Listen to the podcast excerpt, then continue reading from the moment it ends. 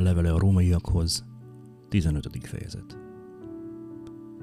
Mi, erősek pedig tartozunk azzal, hogy az erőtlenek gyengeségeit hordozzuk, és ne a magunk kedvére éljünk.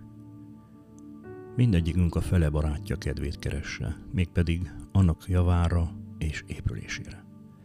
Hiszen Krisztus sem a maga kedvére élt, hanem, amint megvan írva, a te gyalázóid gyalázásai hullottak érre ám.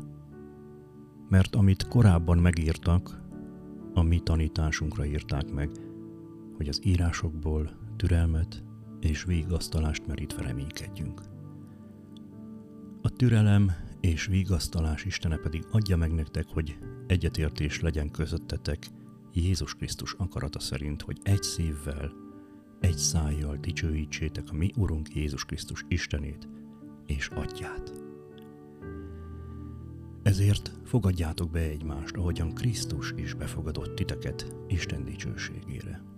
Mert azt mondom, hogy Krisztus a zsidóság szolgájává lett Isten igazságáért, hogy megerősítse az atyáknak adott ígéreteket, a népek pedig irgalmáért dicsőítsék Istent, amint megvan írva, ezért magasztallak téged a népek között, és nevednek dicséretet éneklek.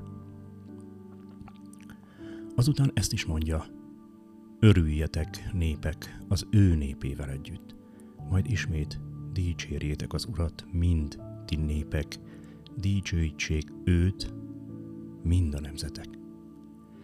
Ézsaiás pedig így szól. Hajtás sarjad Isai gyökeréből, és népek uralkodójává emelkedik, benne reménykednek a népek. A reménység Istene pedig töltsön be titeket a hitben teljes örömmel és békességgel, hogy bővölködjetek a reménységben a Szentlélek ereje által. Én pedig, testvéreim, magam is meg vagyok arról győződve, hogy ti is telve vagytok jósággal, telve minden ismerettel, és hogy egymást is tudjátok tanítani. Ezért kisé merészebben írtam nektek, mint egy emlékeztetve titeket, mert hogy arra kaptam Istentől a kegyelmi ajándékot, hogy a népekért legyek Krisztus Jézusnak szolgája, aki az Isten evangéliumának papi szolgálatát végzem, hogy a népek áldozata a Szentlélek által megszentelt és kedves legyen. Krisztus Jézusban tehát van okom a dicsekvésre Isten előtt, mert semmi olyanról nem mernék beszélni, amit ne Krisztus tett volna általam a népek megtéréséért szóval és tettel, jelek és csodák erejével, a lélek erejével, így hirdethetem Jeruzsálemtől kezdve mindenfelé, egészen Illiriáig Krisztus evangéliumát. Ezért úgy tartottam becsületesnek, hogy az evangéliumot ne ott hirdessem, ahol Krisztust már ismerik, hogy ne idegen alapra építsek, hanem, amit megvan írva, meglátják őt azok, akiknek még nem hirdették, és akik még nem hallották, azok megértik. Ez is sokszor akadályozott abban, hogy elmenjek hozzátok.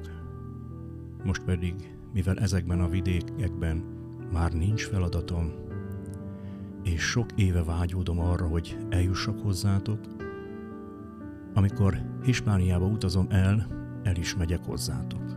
Remélem ugyanis, hogy átutazóban megláthatlak titeket, és ti fogtok engem oda útnak indítani, ha már előbb egy kisé felüdültem nálatok. Most pedig Jeruzsálembe megyek a szentek szolgálatára.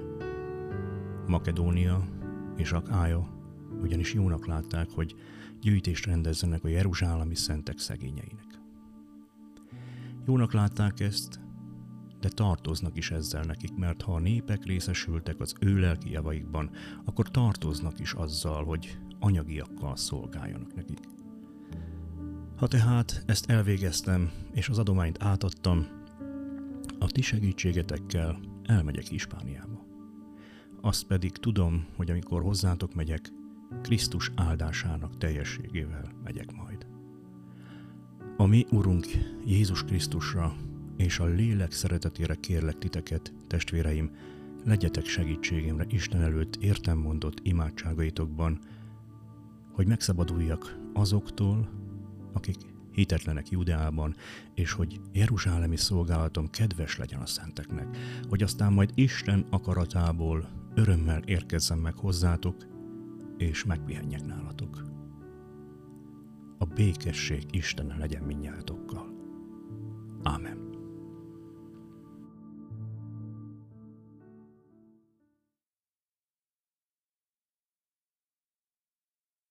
Isten tegye áldottá az ő igényének hallgatását, szívünk befogadását és megtartását. Legyetek áldottak, teljetek meg a szeretettel, a békével és az élettel. Hallgassatok bennünket továbbra is, nyitott szívvel és lélekkel. Isten áldjon benneteket!